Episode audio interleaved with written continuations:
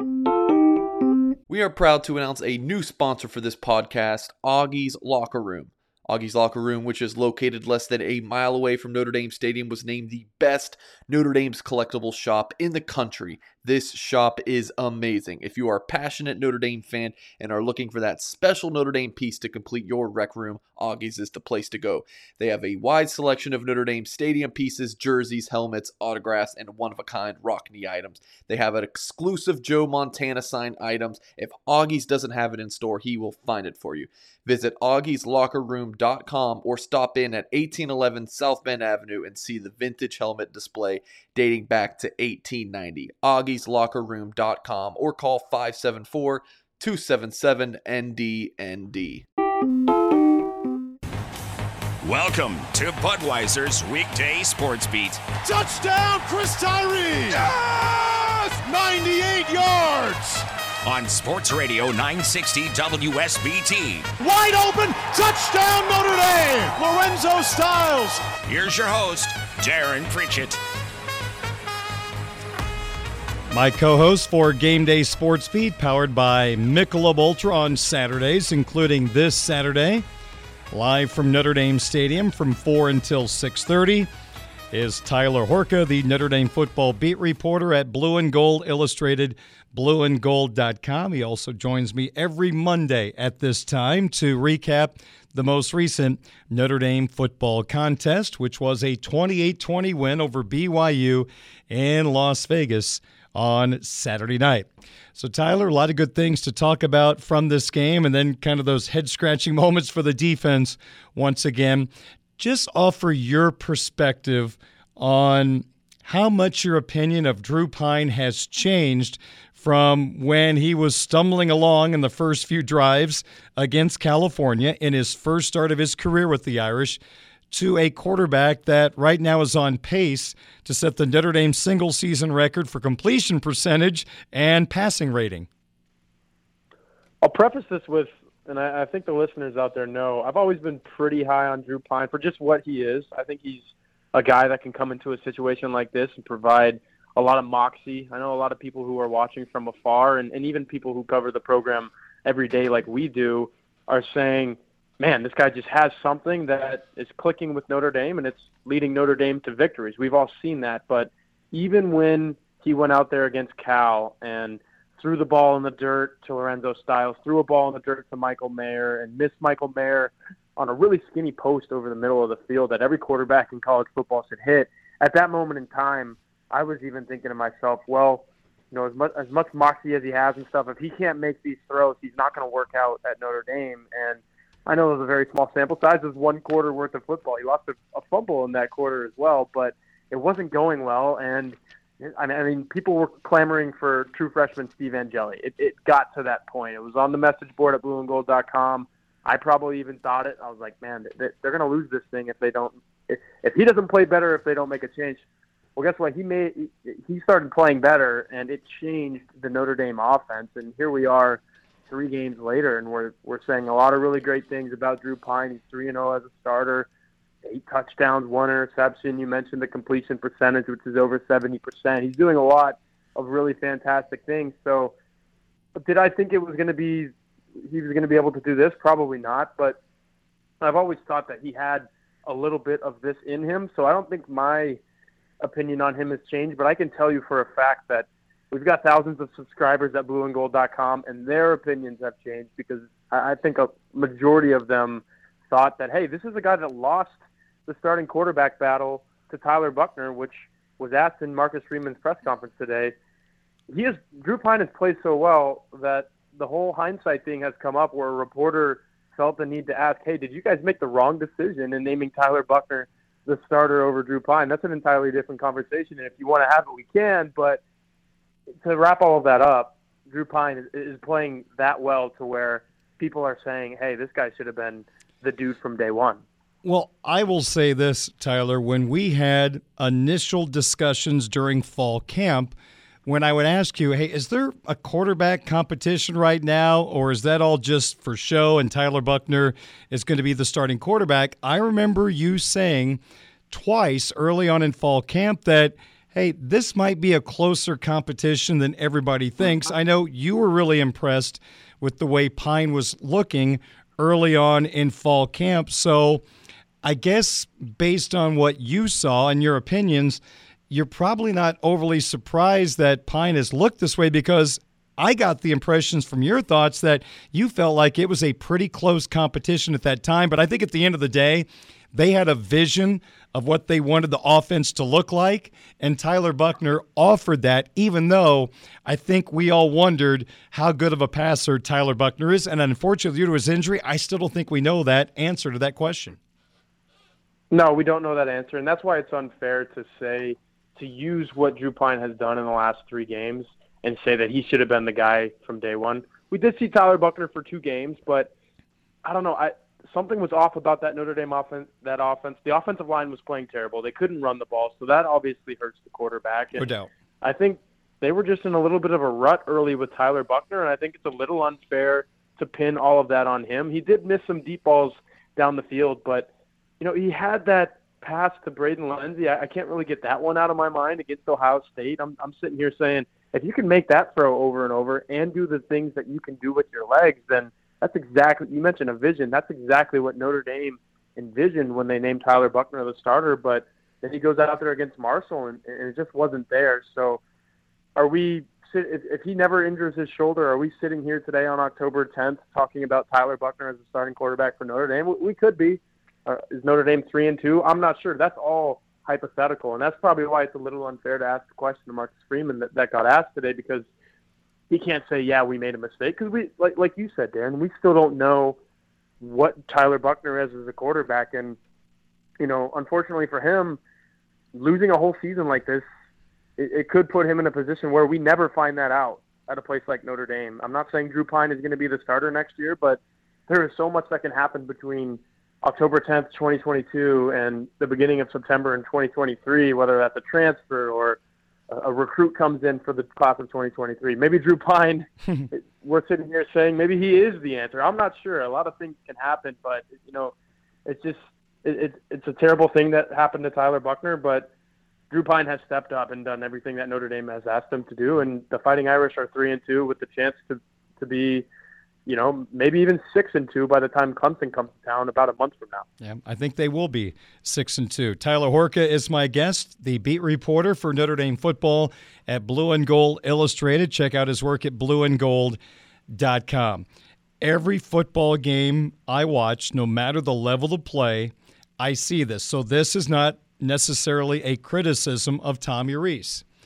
But how many times do you turn on a football game it is fourth and one, third and one, and a team is in the shotgun. And we also see situations where you never have the quarterback under center in those spots, which seems like the likely thing to do because it brings the sneak into play. It brings that running back going downhill, getting the football. He's got some momentum, started going into that pile of players. And Notre Dame, fourth and one, deep in BYU territory, goes to the shotgun. There was a moment they had third and two from the three, and they take out Audric Estime. I thought they had two chances to get three yards to get a touchdown. They put in lighter running backs. So I'm just going to narrow it down to this. There are times the red zone decisions I'm not a big fan of. The, the, Michael Mayer screenplay is good from 15 yards out. There's just not enough space. The defenders are too close to the line of scrimmage, Tyler, to call something right. like that. So I'm red zone has been a problem for a couple of years. I know it's getting a little better this year, but I was really frustrated watching that game because I thought they missed some opportunities. Let me just narrow it down to this. Audric Estime, why is he not your choice inside the five yard line? Absolutely, and I, I tweeted it in real time, and you might have as well. I know we texted about it actually. It, um, wh- wwhy aren't you using Audric Estime on third and two? I, I'm pretty sure. I have to go back and look at the drive chart and the plays, but I think he had a really nice run. And yes, you're not going to tell me Audric Estime, you know, to get yeah to get Notre Dame down there. You're not going to tell me he was gassed after that run. We just saw this guy run about ten times in the fourth quarter alone against North Carolina, and you know, save for the first fumble of his football playing career, he would have scored a touchdown on that drive too. And I, he's not going to fumble the ball down there. The, so there's there's a lot of reasons that I was saying run Audric Estime, and then, and then like you're saying on fourth and one, don't run Audric Estime out of the shotgun. I, I, I totally agree. We watch a lot of football, and there's a lot of times where a running back gets a handoff out of the shotgun, and you could already tell that it is going nowhere. The Yeah. defensive line is collapsing. There, there's there's no push, whatever it is. You could tell when he gets the ball back there that you know he's going to get stuffed. And have we seen running backs get stuffed while quarter, quarterback is under center? Absolutely. But I think you take your chances there, and like you said, you give a 230 pound running back a head of steam instead of hey, here's the ball. Uh, you've got to run three or four yards, five yards before you even get to the line of scrimmage, and then you got to go get that extra yard, the yard that we need. So uh, I'm not, I'm, I'm not sure about that. I didn't like the call, and then to your point about the the tunnel screen, because that's what it was. It was a tunnel Yeah. screen. What what is the point of a tunnel, right? It's it's to get from one uh, point to another, usually a pretty long distance, and to pop out on the other side. When you're inside, I don't know where Notre Dame was. Were they on the two yard line? Yeah, it was inside the two. I mean, that is not a very long distance to get to. So what what kind of tunnel are you trying to create there? I don't think a tunnel was necessary. So I was very I, I'll use the word flabbergasted by the tunnel screen. I, I love tunnel screens. Use them at the 50 yard line though to pick up 20 yards and, and get a drive going. Don't use them in goal situation. I know the thought process is this guy is unstoppable. Get the ball in his hands. Okay, yeah, he did his job. He caught the ball. But after that, I mean, if there are three defensive backs, maybe even a linebacker was in on that, they're going to come crashing down, and they did. Even Michael Mayer is not going to, you know, carry four guys into the end zone. So it was very perplexing. I was flabbergasted. I mean, Notre Dame is talking about a big time win by multiple scores if they don't have to kick a field goal of 20 yards, a field goal of 26 yards. They, they turn the ball over on downs inside the 10 yard line as well. It was, you score two touchdowns there, you know, or maybe even one, and you're not sweating out the game. Need a fourth and one stop there late in the, you know, with four minutes left. So red zone offense, absolutely an issue with Notre Dame right now for sure. When you need mealtime inspiration, it's worth shopping Kroger, where you'll find over 30,000 mouthwatering choices that excite your inner foodie. And no matter what tasty choice you make, you'll enjoy our everyday low prices, plus extra ways to save, like digital coupons worth over $600 each week. You can also save up to $1 off per gallon at the pump with fuel points. More savings and more inspiring flavors make shopping Kroger worth it every time. Kroger, fresh for everyone. Fuel restrictions apply. And another factor, they were chasing points in the third quarter. They should have been up nine in the fourth quarter where you're not sweating. Instead, they went for two, missed, and you're only up eight, and the game was still alive at that particular time. I hope someone burns that two point conversion book because it, it causes more headaches than I think benefits a lot of football teams. But here's the good news, Tyler. Amongst all that red zone talk, man, the offensive line continues to get better and better. We both felt like that was going to be reality from the Carolina game. That wasn't a mirage. And that group took another huge step forward, which is so promising considering some of the opponents they have coming up. Yeah, absolutely. You know who had his best game of the year by Pro Football Focus's measures and just by my eye test as well was Blake Fisher, Good. the, sophomore right tackle, and that that's huge for Notre Dame because they went through four games and they were saying, "Oh no, why, why is this guy not playing?" Well, I've written multiple times at blueandgold.com. I was like, "Well, he started half a dozen games in his college football career. Let's cut this guy some slack." I think you saw a little bit of a comfortability factor with him, which is huge. Jarrett Patterson has settled in at left guard. I think the more that we don't talk about Josh Lugg, the better, because I don't know if he's one of the flashier offensive linemen that's going to make, you know, those sexy blocks that you see like a guy like hmm. Joe Alt make or or maybe even Blake Fisher. He, that's not Josh Lugg's game. So the less we're talking about him, the better, because that means he's doing his job. And you know who else fits into that category is Zeke Correll. We're not talking about Zeke Correll a whole lot because he's doing his job. He, he's not making those plays where you're shaking your head or scratching your head saying, how did he let this guy go or why didn't he pick that up and how do you let this guy go right through the A gap or, or whatever it is. So absolutely, that's a line that, that that's playing better. Marcus Freeman said it today. He said it after the game. That group continues to progress, and that's so important for Notre Dame because it all starts up front. It starts up front for any football team, but the way this team is constructed, with the wide rece- receiver issues that still sort of remain, and the way that Notre Dame wants to run the ball, you have to have a strong offensive line, and the offensive line is definitely improving as the season goes on.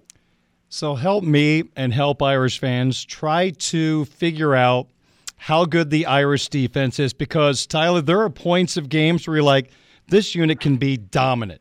And they shut the door. Now, they didn't have many chances to play defense because the offense had the ball so much, but when you think about BYU only having the football for 19 minutes, they scored 20 points on what, 43 plays. So they were very efficient when they had the football, if you break down the numbers.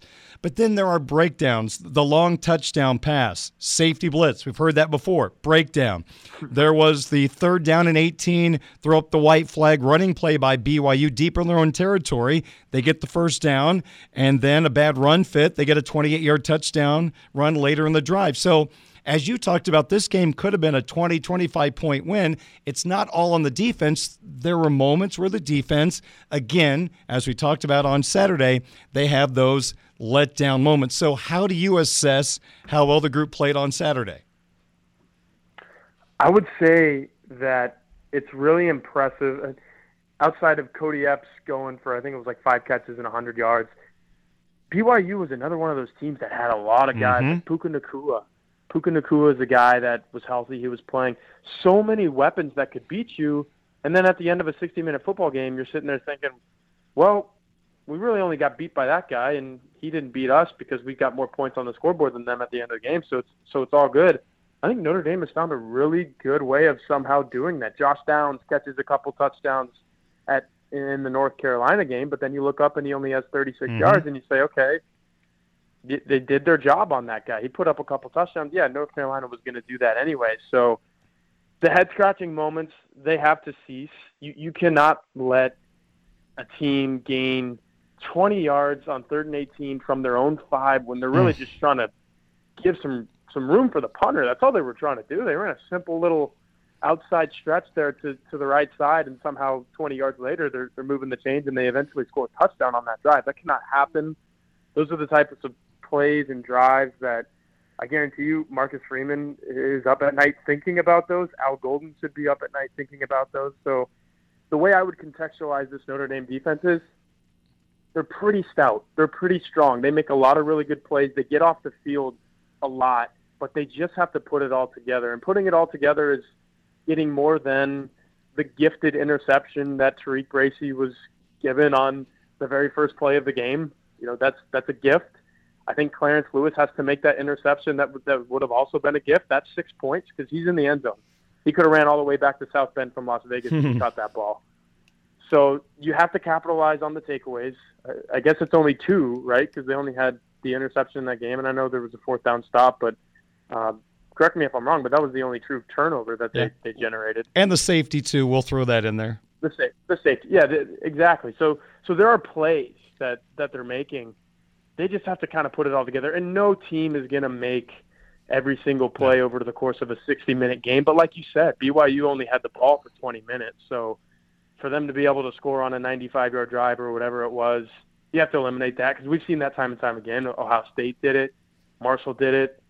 Cal was threatening to do it if that guy can catch the ball on his back at the end of the game there. So there's just some things that they have to clean up. But overall, I mean, they're playing pretty sound. And if I were a Notre Dame fan, I like the way that the defense is playing Mhm. because you're sitting there thinking, you know, we're not getting terribly beat by any one guy in any of these games.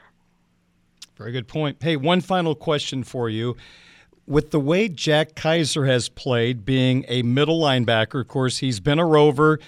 I'm not sure his coverage skills makes him perfect for that spot, but he's got great athleticism. He's more powerful than you think. You know, he's been really good playing inside. So there's only so many guys that can play inside. You've got Kiser, Bertrand, and Liufau. Are we getting to the point where one of those guys, and it's not going to be Kiser, is going to be coming off the field a little more than he has so far this year? Is Kiser kind of pushing the needle a little bit? I think so, and, the guy that's been coming off a little bit more has been Bo Bauer, and that's a guy that I've been pretty high on. But Bo Bauer's snaps have considerably gone down, and like you said, there's I mean, there's really only one guy that's out there playing the middle linebacker position at any given time, and we've seen Kiser rotate in there at that spot a lot. I was rewatching the game, and I really I think the reason why Notre Dame, you know, his natural position is rover because he's probably even better than Marist Liufau in this aspect. Better at crashing down on the line of scrimmage Mhm. and playing downhill. I think he's Notre Dame's best downhill linebacker, and like you said, that a lot of that is because of the athleticism. He was able to do that really well, lined up from the middle of the field. I think one of those tackles for loss that he made was basically he just rushed the A gap. The, the center and the left guard said, "Man, I, I don't have anything for this guy," and he made a tackle on the running back right at the line of scrimmage. So he's probably been Notre Dame's best linebacker. I, really liked what he was doing in a nickel set with Prince Kollie as Mhm. well. Prince Kollie made a tackle on a tight end who caught a pass, and we saw Prince Kollie make a sack. So, yeah, I mean, there's only so many reps to give out to linebackers, especially when Notre Dame is playing as much nickel as it is. Tariq Bracy sounds like he might even play against Stanford. I think that's Notre Dame's best defensive look when they have five defensive backs on the field, including Bracy, and then you've only got two linebacker spots, and right now you have to give one of those to Kiser. So who else is going to play with him? It's been a lot of Marist Liufau, obviously. I think Prince Kollie is working into that conversation, and, and the odd man out has kind of been Bo Bauer, as good as he is, because I think he's a really good playmaker. But I mean, there's only so many reps that you can give to those guys, and, and Prince Kollie has been on the you know short stick side of that as well. He's only played 18 snaps all year because of that. So. Yeah, when when you say moving the needle, it's definitely Jack Kiser right now. And Bertrand's kind of opened the door by those two targeting calls, giving people opportunities to get on the field a little bit more. All right, what's happening this week at Blue and Gold Illustrated, blueandgold.com? Well, I mentioned Prince Kollie, and I'm working on a story where I try to analyze. I, I try to pick one thing from from every game and kind of go in deep on it. And Prince Kollie only played eight snaps. Well, I'm going back and, and looking at all of those eight snaps from an, an analytical perspective, and that'll be up on the site in the morning. Obviously, we have coverage from Marcus Freeman's press conference today, and then once Tuesday hits, we, we really try to dive in deep on the opponent. So we'll have a lot of Stanford stuff up tomorrow, and it's kind of crazy that after this weekend we'll be at the halfway point of the season, but it seems to always fly by. And blueandgold.com is the the place to spend the Notre Dame football season. There's nobody covering Notre Dame athletics and especially Notre Dame football like we do. Tyler, good to be with you as always. I appreciate your analysis, and we will talk to you at Notre Dame Stadium on Saturday when Game Day Sports Beat is on the air from four to six thirty. Yep, see you there. It's supposed to be a little chillier than it is today, so I'm gonna try to soak that in the rest of the afternoon. Sounds good. We'll talk to you then. All right, see you, Darren. Thank you so much. Tyler Horka, the Notre Dame football beat reporter at Blue and Gold Illustrated, blueandgold.com. His thoughts on this Irish win over BYU. 556 at WSBT.